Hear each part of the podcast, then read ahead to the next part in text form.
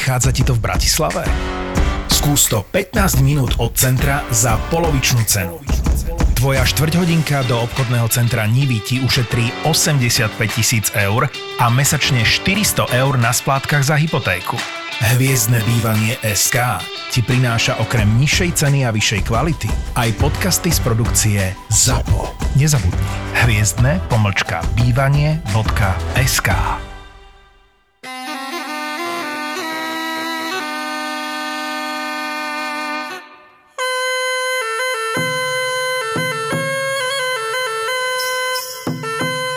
sa dostávame k epizóde, kde si budeme môcť zakričať This is Sparta. Napriek tomu, že už sme mali epizódu o Spartanoch, tak dnes sa budeme rozprávať práve o tej konkrétnej bitke, kde údacný kráľ Leonidas a pár jeho najvernejších porazili obrovskú armádu Peržanov. Oni ich neporazili, ale akože sú z toho morálni víťazi, hej? To je tak všetko, čo sú. Naozaj určite ich neporazili určite ich neporazili. To či na to rovno poviem, že e, najväčší význam tej bitky je to, že sa stali práve tým morálnymi víťazmi a že sú teda ako heroizovaní, ale inak nie.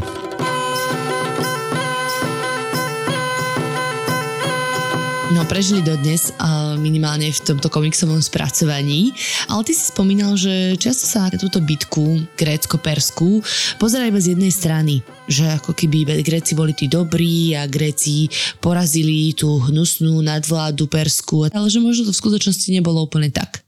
No môžu za to hlavne najdôležitejší zdroj, ktorý máme a to je od historika, greckého historika Herodota, ktorý naozaj tú bitku, a nielen bitku, ale celé grécko-perské vojny vlastne popisoval s tým, že samozrejme to bola veľmi hyperbolizovaná séria výťazných bitiek v prospech Grékov. A samozrejme boli by som povedal, tak zmenšované počty Grékov, naopak e, boli zväčšované tie počty Peržanov, ktorí boli porazení. Samozrejme, Peržania boli demonizovaní. No a najmä v 19. storočí sa tá legenda rozšírila do takého romantizmu a dnes máme naozaj pocit, že, a stále sa to niekedy používa, že vlastne bojoval dobrý západ so zlým východom a proste, že tí mm-hmm. Peržania sú ako démoni a, a tak ďalej. No ale treba naozaj pokúsiť sa aspoň trošku očistiť očistiť od týchto nánosov propagandy. Ale sú aj nejaké perské zdroje, nie o týchto bitkách? Sú samozrejme tiež perské zdroje, aj keď teda samozrejme pre Európu menej známe. A máme zdroje o tom, o celkovom tom ťažení, o Xerxovi a o Darejovi, o tých najvýznamnejších kráľoch. Je to samozrejme všetko historicky doložené, to znamená, že tie bitky sa v skutočnosti odohrali, ale naozaj ten konkrétny priebeh je naozaj na pováženie, že čomu budeme veriť. No. Budeme rozprávať to, čo písal Herodotos a tým pádom sa proste budem dodržiavať toho klasického úzu, ale to neznamená, že to je na 100% pravda, tak by som povedal. A ako si sa ty ako historik cítil, keď si videl ten film 300? komiksový. Tak ono to bolo od začiatku povedané, že je to komiks, hej, a treba povedať, že ten film je dosť inteligentne postavený, paradoxne inteligentne postavený, pretože to rozpráva proste Spartan Spartanom. To znamená, že je to už od začiatku chápané ako propaganda a keď si to tak aj trošku všimneš, tak tí Peržania, oni v tom filme ako keby rastú, ale myslím fyzicky rastú, že sú stále väčší a väčší, zatiaľ čo tí Spartania ostávajú stále rovnakí. Hej. Čiže ono to tak treba chápať naozaj, že ten Spartan to rozpráva ľuďom a chce v nich vyvolať slávu, hej, alebo teda ten pocit slávy. Mm-hmm. A, a samozrejme, tak bol to prelomový film v zmysle nejakom CGI a tak ďalej, ale z hľadiska toho rozprávania je to tiež fajn a viaceré veci boli dodržané, to zase nemôžeme povedať a dokonca Napríklad aj... to, že Leonidas dal kopačku z otočky salto mortale dvom poslom a padli do jamy? Bude sa vidieť, ale táto udalosť je naozaj e, skutočná, ale treba povedať, že tá studňa bola podstatne menšia. To znamená, že, že v nej nezomreli a my vieme, že e, napokon tí posly z tej studne vyliezli, napokon sa im Spartania vysmiali, ale podobne sa odohralo aj v Atenách a tam tí posly mali zomrieť. To znamená, že napríklad táto udalosť v skutočnosti sa udiala podľa Herodota. Je to také prikreslené. Dobre, poďme postupne samozrejme, ako vždy sme niekde v roku 492 pred našim letopočtom, to je teda taký oficiálny začiatok tejto vojny. Je to niekedy v čase, kedy uh, sa rozrastala Perská ríša, uh-huh. ktorá začala silnieť na Blízkom východe, zabrala všetky okolité ríše a štáty, ktoré tam boli a vlastne postupne cez dnešné Turecko, dá sa uh-huh. povedať, prenikala do Európy. No a na tomto území, niekde tam na Balkáne, Macedónsku a tak ďalej, celá tá malá Ázia, tak tam už existovali grécké štáty. Uh-huh. Počas gréckej kolonizácie ešte v 8. storočí sa tu usídlili Gréci. Berme najmä to turecké pobrežie, myslím to turecké západné pobrežie. Najdôležitejšie mesto dnes je Izmir, v minulosti sa to volalo Smírna, ale naozaj boli tam mesta ako Miletos, čo bolo pomerne veľké, Byzancion, čo je dnešný Istanbul, v tom čase teda menej významná osada. A tak ako si povedala, Gréci osídlovali aj e, dnešné Bulharsko a samozrejme dnešné Macedónsko, čiže aj, aj do týchto oblastí Peržania prenikali už teda na konci 6. storočia a dostávali sa do konfliktov a zároveň do akousi vzťahu teda podmanený a, a pán e, s tými Grékmi. No. no pričom pán boli Peržania, lebo boli naozaj silní, oni nabrali všetko bohatstvo vlastne v krajinách, ktoré obsadili a, a tým pádom, keď prišli do nejakého gréckého štátu, do nejakého mesta, tak dosadili si tam svojho človeka, ovládli to mesto a donútili ich platiť dane. A z toho teda zase bohatli ďalej. Väčšinou áno, ale treba povedať, že pre naozaj veľkú časť tých gréckých miest, e, dajme tomu v tej Malej Ázie, to bolo celkom prospešné byť súčasťou takého veľkého celku, ako bola Perská ríša. Teda hovorím najmä o obchode, čiže tak ako si povedal, oni si tam e, dosadili nejakého miestneho vodcu, nazvime ho Tyrana, hej, tak sa v tých gréckých mestských štátoch títo kvázi neobmedzení páni nazývali, ale teda v princípe e, tá grécka kultúra sa rozvíjala ďalej a, a hlavne, že obchod kvitol. Takže to bolo fajn. Jasné. Treba dopovedať určite, že Grécko nebolo vtedy nejako zjednotené. To znamená, uh-huh. že Peržania nezautočili na Grécko ako také, ako na nejaký suverénny celok, ale len na tie jednotlivé mestské štáty. A tie medzi sebou niekedy spolupracovali, niekedy spolu aj bojovali. A teda dostávame sa k tomu konfliktu. A to je, že jedno z týchto miest, Miletos, teda povstalo proti Peržanom, as they do. Ale ten rozdiel bol v tom, že si na pomoc zavolali vojakov z Aten. Uh-huh. A mhm. teda vôbec akože z toho európskeho pobrežia. Grécka. No áno, toto sa presne stalo, tí Gréci zareagujú a Atenčania zareagujú, pošlú tam e, jednotku, pošlú tam armádu, flotilu a pomôžu tomu Miletu, hej, e, hovorím o tzv. povstaní jonských miest. Tí Atenčania zohrajú len takú epizódnu rolu, ale každopádne proste povstanie beží, e, Perčania ho musia potlačiť a pre nás je dôležité, že ho potlačia, ale práve ten moment, že, že sa do toho zamiešali tí Gréci z toho kontinentálneho Grécka, tak to bude slúžiť budúcnosť záležitosti ako motív, že my vám to ideme teraz vrátiť. Vy ste sa zamontovali do našich vnútorných záležitostí, pretože tie mesta, ktoré proti nám povstali, tie ležia na našom území a to nie je vôbec mm. vaša vec. A my teraz urobíme trestnú výpravu a využijeme to, akože to sa snie o čom, využijeme to ako politickú vec a, a konečne si podmaníme Grécko, pretože naozaj Peržania poznali Grékov, obdivovali ich ako obchodníkov, obdivovali ich ako námorníkov, hej, takže eh, pre Peržanov bolo veľmi zaujímavé prenikať eh, do toho gréckého sveta a možno by prenikali aj ďalej, hej, e, do Talianska dnešného a, a určite by išli na Balkán. Áno, to si necháme na epizódu Tak, kde bolo, ktorú ináč môžete nájsť na slovenskej podcastovej apke Toldo, kde každý týždeň pridávame práve takéto dohady o tom, ako by vyzeral svet, keby sa história nejako zmenila. No a teda kto stal e, na perskej strane, kto bol vo vedení? Ty už si spomínal nejakých kráľov. Tak dobre, Perská ríša bola založená Kýrom Veľkým, ale v tomto čase, keď my sa rozprávame o tom roku 499 až povedzme to 492 a trošku nižšie, tu bude ďalší z perských, významných perských kráľov a to bude Dareios a práve on ako potlačí to povstanie jonských miest a zároveň teda aj on e, bude by som povedal, stáť na začiatku tých už konkrétne grécko-perských vojen. Prvý konflikt, neviem teda, že či sa vôbec dá nazvať konfliktom, hovoríme o tom ako o prvej výprave. Tentokrát Darius III teda pripravil svoju armádu a poslal ju smerom do Európy, ale stala sa taká vec, že niekde pri gréckom pobreží pod mestom Solún ich zasiahla e, búrka námorná a podľa teda zase nejakých zdrojov a zničila až jednu tretinu celého loďstva. To znamená, že nikto sa nedostal do Aten? Počas tejto výpravy vôbec naozaj e, hovorí sa, že bolo zničených pri búrke až 300 lodí. Treba si naozaj uvedomiť, že pravdepodobne boli rozbité oskaly a zomrelo asi až 20 tisíc mužov, čo znamenalo naozaj vážnu, vážny škrt v tých plánoch Dáreja. Aj keď teda treba povedať, že on e, túto expedíciu alebo túto výpravu neviedol, viedol ju dôležitý človek Mardonius a vlastne on bol aj e, zranený krátko po tej búrke, takže v podstate expedícia alebo výprava skončila, dá sa povedať, že katastrofou vrátila sa späť. Dobre, nedali sa odradiť, hej, to len tak spomenuli, pretože Gréci si hovoria, že je, bohovia nás zachránili, samozrejme. Uh-huh. No takže Darajos samozrejme do dvoch rokov vychystal ďalšiu výpravu, no a teraz už nenechal nič na náhodu a perské jednotky sa nakoniec vylodili kúsok od Atén. Mm, táto druhá výprava e, bola na perskej pomery neveľmi početná, ale treba povedať, že elitná. Hej, naozaj elitná armáda, ktorá mala v pláne čo najrychlejšie dobiť Ateny. Po takej krátkej epizóde hore pri Dardanelách sa vylodia pri obci Maraton, čo je kúsok od Aten, hej, čiže už e, sa nachádzame v Atike, čo je mestský štát Aten a naozaj teda priamo ohrozovali Atenčanov, čo teda vôbec nebola sranda pri maratóne sa nachádzala akási bahenná rovina, alebo bahnistá rovina, ktorá bola obklopená kopcami. Pre perskú jazdu, ktorá bola teda akože najdôležitejšou časťou perskej armády, to bol absolútne nevhodný terén. Hej. Lebo na zapadávali koníky do rašeliny a do bažín? A, oni si to uvedomia až dosť neskoro, ale proste e, na to, aby si využila jazdu, potrebuješ mať priestor a potrebuješ mať tak samozrejme, že aj im tam zapadávali tie kone, ale hlavne tá obmedzenosť toho priestoru, že to bolo obklopené horami, tak uh, tam nerozvinieš tú jazdu.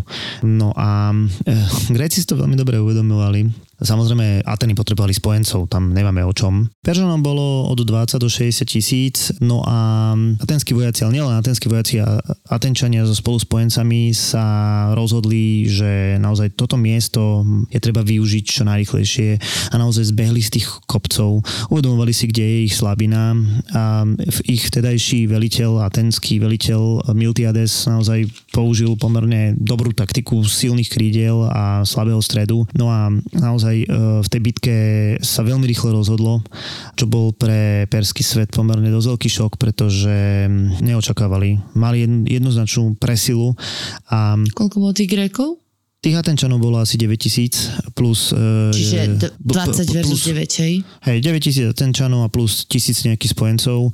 Ateny teraz e, žiadali o, o pomoc aj Spartu. Sparta povedala, že príde na pomoc, ale boli tu náboženské slávnosti, takže vyrazili až o pár dní, kedy už bolo neskoro. No a hrdinom sa naozaj stal Miltiades, ktorý tú bitku akože jednoznačne strategicky zvládol. Podľa zase tých gréckých zdrojov padlo až e, by som povedal, že neuveriteľných 6400 Peržanov a iba 192 Grékov. No tak to akože nie je úplne reálne. Tu je pekne vidieť, že ako tá bitka bola neskôr propagandisticky zneužitá. Samozrejme tie, tie informácie boli upravené. Máme tu tú legendu o, o poslovi, ktorý bežal zvestovať správu o víťazstve na Atenskú agoru a teda podľa legendy mal povedať, teda, že zvíťazili sme a skolaboval a neskôr zomrel. To zabehol 42 kilometrov? Podľa mňa to bolo viac. E, naozaj my nevieme presne, kadiaľ bežal a predpokladajme, že teda bežal cez nejaký les. To, že dnes sa beže, beží maratónsky beh 42 e, km, tak za to môžu olympijské hry. Myslím, že to bolo v Londýne. Kedy si anglický král e, želal mať cieľovú rovinu pred Buckinghamským palácom, tak z toho dôvodu vlastne sa hm, to, to tak vyšlo na 42, že... hej? Hej, hej, ale teda ako po ceste maratón do Aten je bližšie.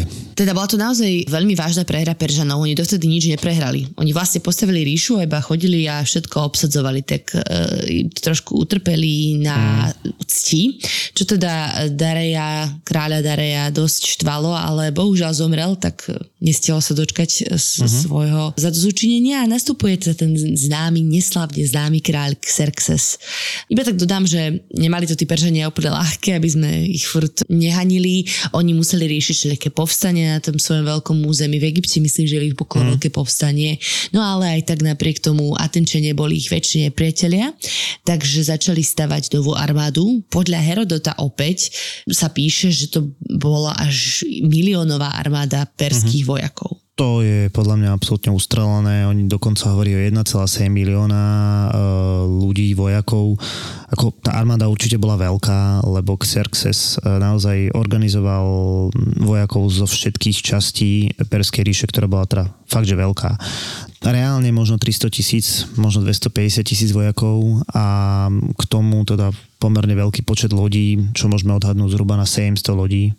Takže tá armáda bola na staroveké pomery obrovská, ale veriť tomu, že by niekto postavil 1,7 milióna, no tak to je ako veľmi nepravdepodobné. Neviem teraz úplne z hlavy vytiahnuť, koľko ľudí vtedy bolo na svete, ale myslím, že by to bola dosť veľká časť z toho. Takže zober si, že takéto počty to sme pri druhej svetovej vojne, ani nie pri prvej svetovej vojne. Hej, veľká mm. armáda, ktorá útočila, Napoleónová armáda, ktorá útočila na Rusko, mala 650 tisíc ľudí. A my tu rozprávame yes. o 1,7 milióna, to je proste hrozný, hrozný počet.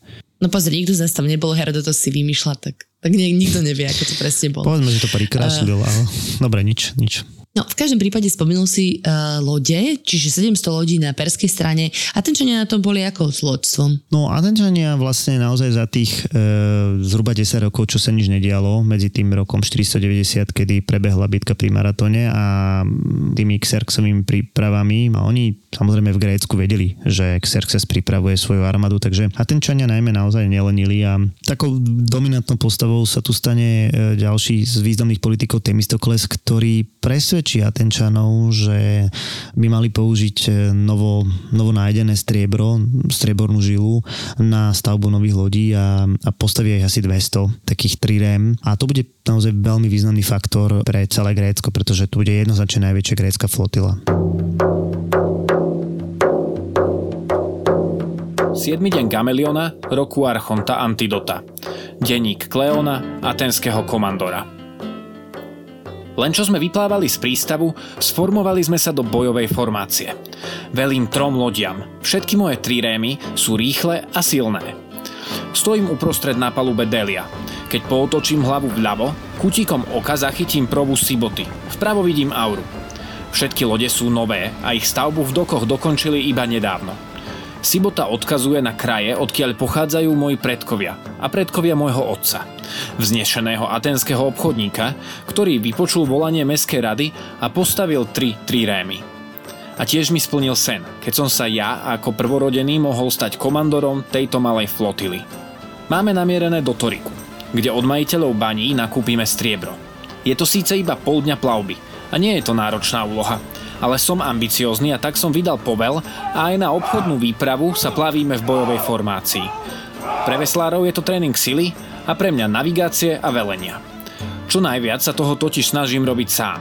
Chcem za každú cenu uspieť a dokázať otcovi, že som hodný stať sa slávnym komandorom, ktorý raz porazí každého prašivého piráta, ktorého si zaumieni a dobije všetky územia na slávu našej ochrankyne Palas Athény. Môj otec verí, že striebro storiku lacno nakúpime a so ziskom predáme šperkárom. Vraj je na to vhodná doba. Hoci je môj otec veľmi bohatý, financovať stavbu troch triér je aj pre neho výdavok, ktorý pocíti. Keď mi ekonomiku okolo toho vysvetloval, zobral niekoľko orechov a ako rozprával, hádzal ich do misky. Pozri sa, Kleon. Toto je jeden talent. Má hodnotu 6000 drachiem. Také bohatstvo vystačí zručnému remeselníkovi s rodinou na 16 rokov života. Postaviť jednu trirému stojí asi jeden takýto talent. Ďalší stoja plachty, veslá potiahnuté kožou, laná a všetko ostatné vybavenie. No a ďalší treba platiť každý mesiac, ak má byť loď v prevádzke. Vedľa veslárov je na každej z nich 170. A nie je to žiadna podradná pliaga. Atenskí veslári sú obratní, mocní a znali svojho remesla. Nevypadávajú z rytmu, sú zohratí a dokážu pracovať rýchlo a vytrvalo. Na najspodnejších hlaviciach, skoro na úrovni body, sedia talmickí veslári. Hlavy im kolenami skoro objímajú zigijskí veslári, ktorí sú na druhej úrovni. A najvyššie sedia traniti, ktorým všetci ostatní závidia, lebo ich jediný hovieva morský vánok nad úrovňou paluby. Veslá majú podobne dlhé a hrubé. Každá skupina totiž sedí v inej vzdialenosti od stredu lode a všetkých 170 ich do vody dopadá naraz. A to nie je vôbec jednoduché. Veď ako by veslár na pravoboku blízko provy v spodnom rade mohol vedieť, či vesluje rovnako, ako veslár vo vrchnom rade na ľavoboku. Na to máme flautistov. Tí hrajú do rytmu veslovania. Ak flautu nie je dobre počuť, spievajú si veslári pri práci rytmické piesne. Je to veru tak. Dobre postavená triréma je vrcholom staviteľského umenia ľudského pokolenia. 35-metrové lode sú nádherné, štíhle, ale silné. Sú rýchle, no i obratné a aj keď sú naložené nákladom, nemajú hlboký ponor. Ak nenaložená loď uviazne na pličine, stačí, aby z nej všetci vystúpili. Podvihli ju a presunuli okus ďalej na more ale to som zatiaľ nezažil. Dozvedel som sa to len z rozprávania o slávnych lodivodoch, medzi ktorých budem čoskoro patriť.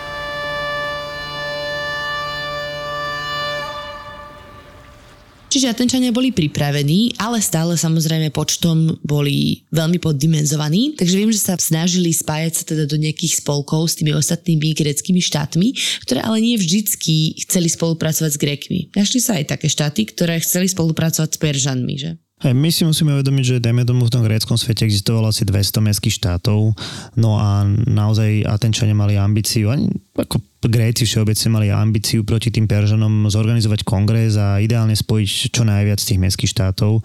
No môžem povedať, že sa ich spojilo asi 30. Hej, Z 200. Z 200. Dobre, najdôležitejšie boli Spartania a Atenčania, to je proste kľúčové, ale viaceré významné mesta, tie sa do, do, do toho konfliktu nezapájali, respektíve neskôr, dajme tomu, budú sympatizovať skôr s Peržanmi.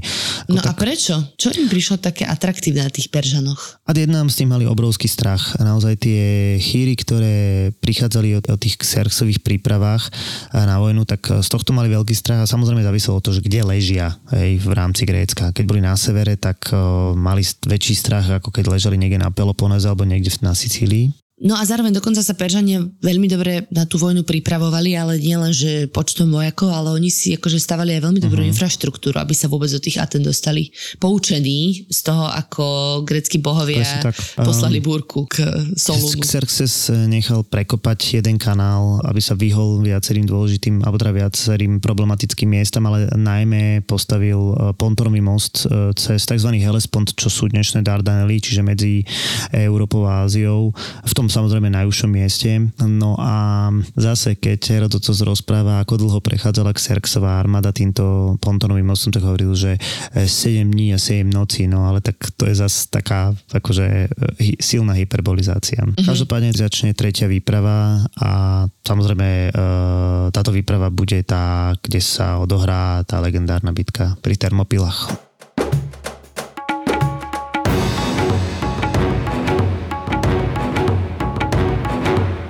17. dňa mesiaca Mehra roku 157 od narodenia Zaratustru. Spomienka Araša Bahrámiho, veliteľa jednotky v perskom vojsku. Slnko sa pomaly vynáralo nad horizontom, keď sme sa blížili k úzkému priesmiku, ktorý Gréci nazývali Termopily. Bol som len jedným z mnohých vojakov v nespočetnej armáde veľkého kráľa Xerxa.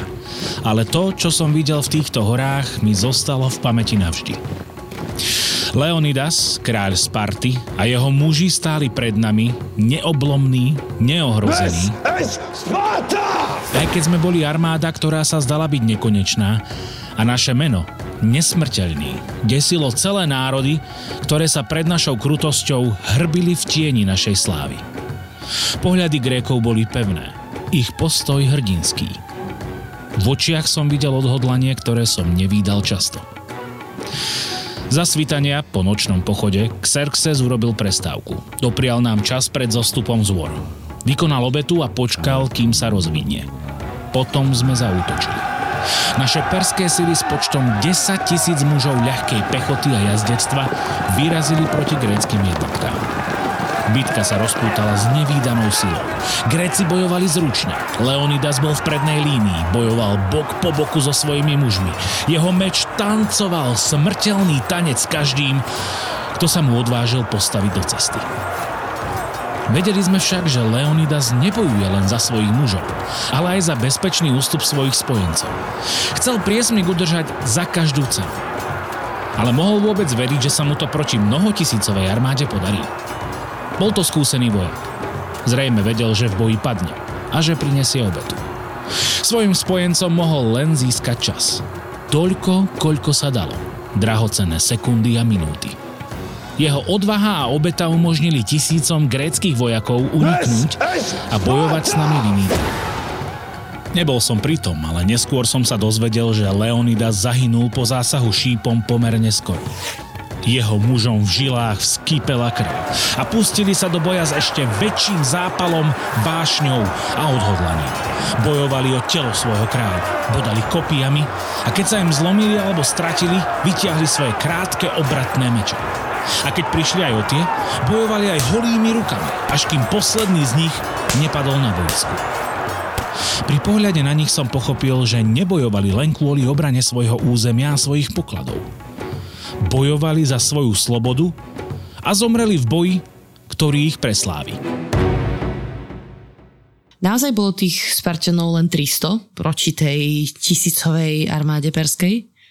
Reálne nie, reálne ich bolo viacej, 300 možno tých, teda 300 vojakov, 300 Spartanov, tak to áno, ale oni mali spolu ďalších, možno 9000 e, ďalších vojakov, hlavne teda tých svojich periojkov a helotov ano. dohromady. To sme sa už rozprávali niekde, čiže to, to sú proste tí neplnoprávni občania, respektíve otroci. No mňa skôr takože vždycky, nechcem povedať, že pobaví, ale zaujme informácie o tom, že dvaja prežili že nie všetci z tých 300 ľudí No tak ale to potom porušili dostali... kódex správneho Spartana, nie? Aj áno, aj nie. Dvaja po ceste dostanú nejakú očnú infekciu a liečia sa na to, že sú proste slepí. No a jeden z nich sa rozhodne vrátiť napriek tomu, že je slepý, tak sa vráti do boja alebo pôjde do boja a majú ho proste sprevádzať otroci, samozrejme, že potom akože tam padne. A druhý sa vráti do Sparty, Eh, kde teda on akože evidentne nebol schopný bojovať, ale v Sparte s ním každý pohrdal presne preto, čo si povedala. Tak neskôr akože tiež zahynie. potom, vieš, akože nejakých svetkov museli mať. Kto by rozprával o tých hrdinských činoch? No Herodotos, no, samozrejme, akože práve to je to, že sa ten mýtus potom rýchlo Jasne. šíril, no. Alebo teda to, ľahko sa dal šíriť, eh, keď tam neboli svetkovia, aj keď treba povedať, že naozaj eh, Leonidas naozaj krátko pred tým rozhodujúcim bojom poslal všetkých svojich spojencov až, až na nejaké výnimky preč. To znamená, tí Spartiani tam neboli jediní. Títo mohli potom doniesť tie správy o tom, že 100% všetci padli, lebo, lebo to proste mm. nie je šanca, aby prežili. No a teda ako sme to už hneď v úvode spomenuli, tak e, nevyhrali Gréci túto bitku, ale vyhrali ju v našich srdiečkách, čiže posúvam sa ďalej. 100 tisíce Peržanov teda uh-huh. tiahnu na Atény, a takže čo sa deje v meste?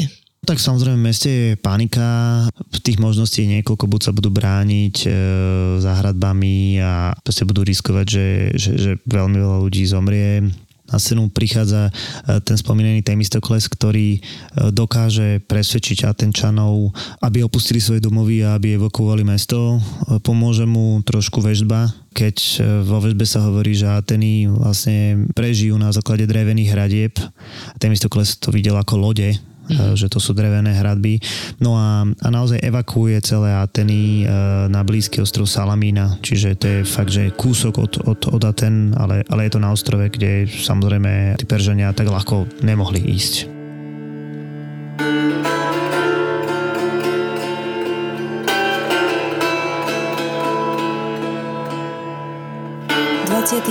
deň Elafebolionu, Archona Kaliada. Denník Neairy, niekdajšej kňažky Areforoj. Už je to 10 dní, čo som stála na pahorku nedaleko Atén a pozorovala som horiacu akropolu. Chvíľami mi to prišlo veľmi vzdialené, ako by som to miesto ani nepoznala a chvíľami som sa zadúšala vzlikmi, ako by horel môj rodný dom. A veď áno, trochu to tak aj bolo – keď som mala 7 rokov, vyvolil si ma sám kráľovský úradník, aby som sa stala kňažkou meskej Atény a Reforoj. Pre aténske rodiny, ktoré tvorili najbohatšiu vrstvu spoločnosti, bolo ohromnou podstou, keď sa práve ich cére, sestre, neteri dostalo takejto pocty. Dnes si však zároveň viem predstaviť, aké strašné to muselo byť pre mami tých detí, keď ich odvádzali z domu do služby na Akropole, čo i takej honosnej ako slúžiť bohyni. Vždy to boli len dve dievčatá. Svojho času so mnou do služby odviedli aj dievčatko, ktoré som nepoznala. Volalo sa Timandra. Rýchlo sme sa skamarátili a pomáhali sme si, kým sme sa učili všetko, čo sme potrebovali vedieť. Okrem nás, mladších kňažiek, boli ešte dve staršie dievčatá. To oni vlastne mali potrebný vek na službu, ktorú sme v budúcnosti mali vykonávať aj my. Služobnice meskej Atény, ktoré mali vykonať potrebný rituál, museli byť nielen panny, ale aj neschopné počatia. A to dievčatá pred svojim prvým krvácaním sú. A tak, kým dve staršie kňažky plnohodnotne slúžili, my sme sa pripravovali na rituál, ktorý sa mal postarať o to, aby sa Aténa zmilovala nad ľuďmi a pokropila posvetný olivovník vedľa svojho chrámu blahodárnou rosou, vďaka ktorej bude rodiť a úroda olív v celom Grécku bude hojná. Roky plynuli a keď naše predchodky nejako 11-ročné službu ukončili a vrátili sa k svojim rodinám, nadišiel náš čas. Dovtedy sme sa pripravovali ako mnohé ďalšie aténske dievčatá. Učili sme sa v škole, ale aj sme si tkali rúcho zo snehobielej priadze. Keď nadišiel čas, obliekli sme si v noci naše rúcha a potme sme sa vydali k oltáru Atény, kde na nás čakali dva prikryté košíky. Ich obsah pozná len samotná bohyňa. Vyložili sme si ich na hlavy a z chrámu sme vyšli von až do tajnej chodby medzi skalami na severe Akropoly. Zišli sme po kamenných schodoch a mlčky sme kráčali tmou. Až na konci chodby sme natrafili na dva nové koše. Zložili sme tam tie svoje, vzali sme nové a vrátili sme sa do chrámu. Najdôležitejšie bolo, aby sme sa za žiadnu cenu nepozreli dnu do košíkov. V tom celý rituál spočíval – v pradávnych časoch bohyňa zverila tajomný košík do rúk dvom predchodkyniam dnešných služobníc, Herse a Glauros. Tie nepremohli zvedavosť a zišli do podzemia, aby do košíka nepozorovanie nakukli. Bohyňa však zakrátko prišla na to, že neuposluchli jej rozkaz a strašne sa rozhnevala. Aby sa jej hnev na ľudí nevrátil, slúžili dievčatá schopné dodržať slub a dlhé roky nosili na hlavách košíky temnou chodbou a vďaka tomu sa posvetnému olivovníku darí. Alebo aspoň sa darilo, kým Akropolu nezachvátili plamene, ktoré zapálili Peržania. Mimochodom, veľmi som sa do košíka chcela pozrieť. Ale dodnes, keď už som dospela a sama si kladiem otázku, či aj moju cerku, ktorá je zatiaľ primalá, raz vyberú za Areforoj. Dodnes neviem, čo v ňom bolo.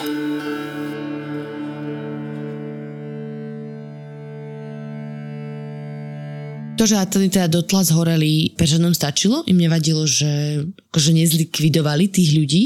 Treba povedať, že toto bolo naozaj v Perzii vážne oslavované. Xerxes si e, toto ako bral, že toto je dostačujúce. Hej, e, vypálenie ten vypálenie Akropoly.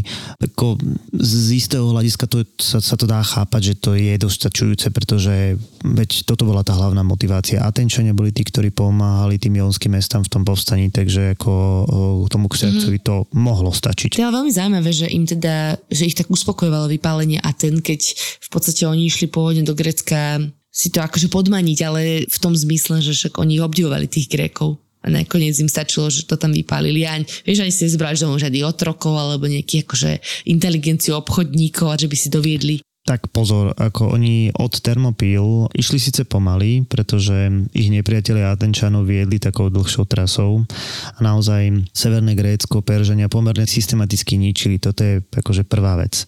Druhá vec, prečo Xerxes by som povedal, že musel byť spokojný v tomto momente, bolo, že končilo leto a uvedomoval si, že vlastne flotila, ktorú má, bude vystavená stále silnejším jesenným búrkam. Hej? To znamená, že treba brať aj také akože, časové údaje, mať na zreteli. A toto bude aj dôvod, prečo e, sa napokon Peržania vrhnú do námornej bitky. Vypalené Ateny možno stačili na suši ale na mori potrebovali proste rozhodné víťazstvo, mali veľkú presilu, mali 700 lodí, ktoré proste kotvili niekde pod Aténami a bolo treba túto proste námornú silu, túto mm-hmm. veľkú silu využiť. Nastáva ďalšia dôležitá bitka grécko-perských vojen a, a to je tzv. bitka pri ostrove Salamina. To je tam, kde boli schovaní tie Atenčania, a, uh-huh. kde teda Peržanie si uh-huh. mysleli, že uh-huh. si už naozaj dokážu, že sú víťazí, alebo o to práve opak Hej, bolo to, ja by som to ľudia nazval, že to bol maratón na vode, pretože bojovalo sa zase v úžine, kde proste to veľké perské lodstvo nemalo šancu sa nejak e, rozvinúť. Do toho naozaj Perzane používali také veľké fenické bruchaté lode, ktoré boli podstatne väčšie ako tie e, grécké, podstatne pohyblivejšie, menšie lodičky. To samozrejme bude znamenať veľké víťazstvo pre Grékov. Bitka pri Salamíne naozaj, dá sa povedať, ukončí námornú nadvládu Peržanov a mm, hovorí sa teda, že Gréci mali zhruba 400 lodí, Peržania v bitke asi 700 lodí. Rezume bitky má byť taký, že Peržania mali stratiť 200 a Gréci len 40. No a dá sa povedať, že toto je tak akože veľmi dôležitá rána aj pre Xerxa, pretože on e, strátil nádej na rýchle víťazstvo a rozhodne sa veľmi rýchlo odísť e, späť do centra svojej ríše. Je úplne logické proste byť dlho byť pol roka na cestách, e, nebolo mm-hmm. bezpečné ani pre neho. No a takisto sa uh, podľa Grékov šírili správy, že ten pontonový most cez Ardanely Gréci mienia rozbiť a že proste on by sa nemal ako dostať preč a zase tá jeho cesta je taká opradená rôznymi mýtami, že proste takmer stroskotál a Xerxes sa teda vráti domov, ale vojna ešte zďaleka nekončí. Mimochodom teda Xerxes zabije jeho eunuch a, a akože nebol dvakrát mm-hmm. populárny. Čiže dobre vykreslili v tom komikse, hej? Tie obrazy, ktoré sa nám zachovali, mal teda klasickú perskú dlhú brádu a rozhodne nebol taký vysoký, takže ako po fyzickej stránke v žiadnom prípade. To, že bol teda mierne, ja by som povedal, že mal, že mal také mierne diktatorské sklony, tak to určite platí. On v jednom momente, a zase podľa Herodota, keď sa e, nechal bičovať mm. more, to bolo pri stavbe toho pontonového mosta hore v Dardanelách, keď sa mu proste nedarilo, tak nechal dať moru 300 rán a potom sa to more umudrilo, takže podľa všetkoho nebol úplne normálny, ale čo je normálne? No. A je to ešte podľa Herodota, takže nič nie je overené. A grecko-perské vojny teda trvali ešte uh-huh. ďalších 30 rokov.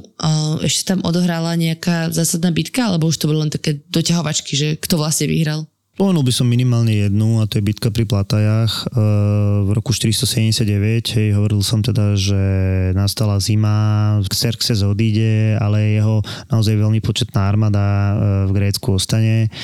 Oni naozaj e, vedia, že proste potrebujú využiť proste to svoje množstvo a manipulujú Grékov do, do bitky je to dosť zaujímavé, pretože oni ako dosť dlho čakajú na to, kým, kým akože zautočia na menšinu Grékov, ale teda keď zautočia, tak si vyberú ten najhorší možný priestor, pretože zautočia na Spartanov. No a súčasťou tej gréckej armády je teda najväčšia jednotka Spartanov, ktorých ako v dejinách vieme, že by niekde bola mimo Sparty asi 5000 Spartanov. No a proste oni boli v boji absolútne neporaziteľní. Takéto veľké množstvo. A tých mm. Peržanov totálne rozbijú Takže bitka pri Plátajach bude obrovská dominancia v prvom rade Spartanov a teda v druhom rade Grékov. A tu sa práve ukazuje, prečo tí Peržania celé grécko-perské vojny nezvládli. Pretože oni boli dobrí na koňoch, hej, mali, mali, dobré, mali dobrú tú jazdu, mali dobrých lukostrelcov, ale v eh, boji muža proti mužovi, boji proti tým gréckým hoplitom, proti tým spartským vojakom, ktorí boli najlepší na svete v tom čase, nemali vôbec šancu. A potom na konci je, že niekedy v roku 450 pred našim letopočtom podpíšu mier. To už je Xerxes teda mŕtvý, mm-hmm sú tam iní perskí králi, ale oficiálne Grécko vyhralo. No aké to malo dôsledky ináč na tieto aj akože vnútrogrécké vzťahy? Je celkom zaujímavé. No, ja by som povedal, že takéto vyprázdnené pole po Peržanoch prevezmu najmä Ateny. Naozaj po grécko-perských vojnách Ateny prúdko zosilnia, najmä teda kvôli tomu svojmu lodstvu, lebo tomu v Grécku nevedel nikto konkurovať. Vytvoria si vlastný spolok, tzv. Delský spolok a ten bude naozaj veľmi mocný. Napokon to teda do, vyústie až do konfliktu so Spartianmi v tzv. Peloponéskej vojne. To znamená, že paradoxne e, to víťazstvo Grékov bude viesť ku skaze bude viesť naozaj k najväčšej, by som povedal, že občianskej vojne, hej, Grék voči Grékovi. Kebyže povieme ten pozitívny efekt, ktorý to malo, tak Gréci si uvedomili, že sú veľmi dobrí a že sú proste na svoju dobu možno najlepší bojovníci a ich sebavedomie sa pretavilo aj do tzv. klasického umenia Grécka. To znamená, že tie víťazné vojny dali Grékom pocit výnimočnosti. Ehm, povedzme, že po tých grécko-perských vojnách Grécko vstupuje do tzv. klasického obdobia, to znamená, to je obdobia, kedy sa naplno rozvinie a vôbec v podstate vznikne grécka demokracia, kedy sa veľmi intenzívne začne rozvíjať filozofia a ostatné vedy. Napokon to bude mať veľmi dôležitý efekt pre celú grécku kultúru. Prajeme vám šťastné a veselé a samé dobré rozhodnutia v roku 2024. 24. Nie, nie je to skoro. Teraz sa rozhoduje o budžetoch na rok 2024 a na dobré rozhodnutie nie je nikdy príliš skoro. Takže keď sedíš vo firme na budžete alebo máš k tomu čo povedať, tak zaposi do roku 2024 praje trochu z tých peňazí vo vašom budžete výmenou za kvalitnú natívnu reklamu s vysokou dopočúvanosťou v tých najpočúvanejších podcastoch. Takže bukuj, rezervuj záver tohto roka alebo ten budúci na obchod zavináč zábava v podcastoch SK.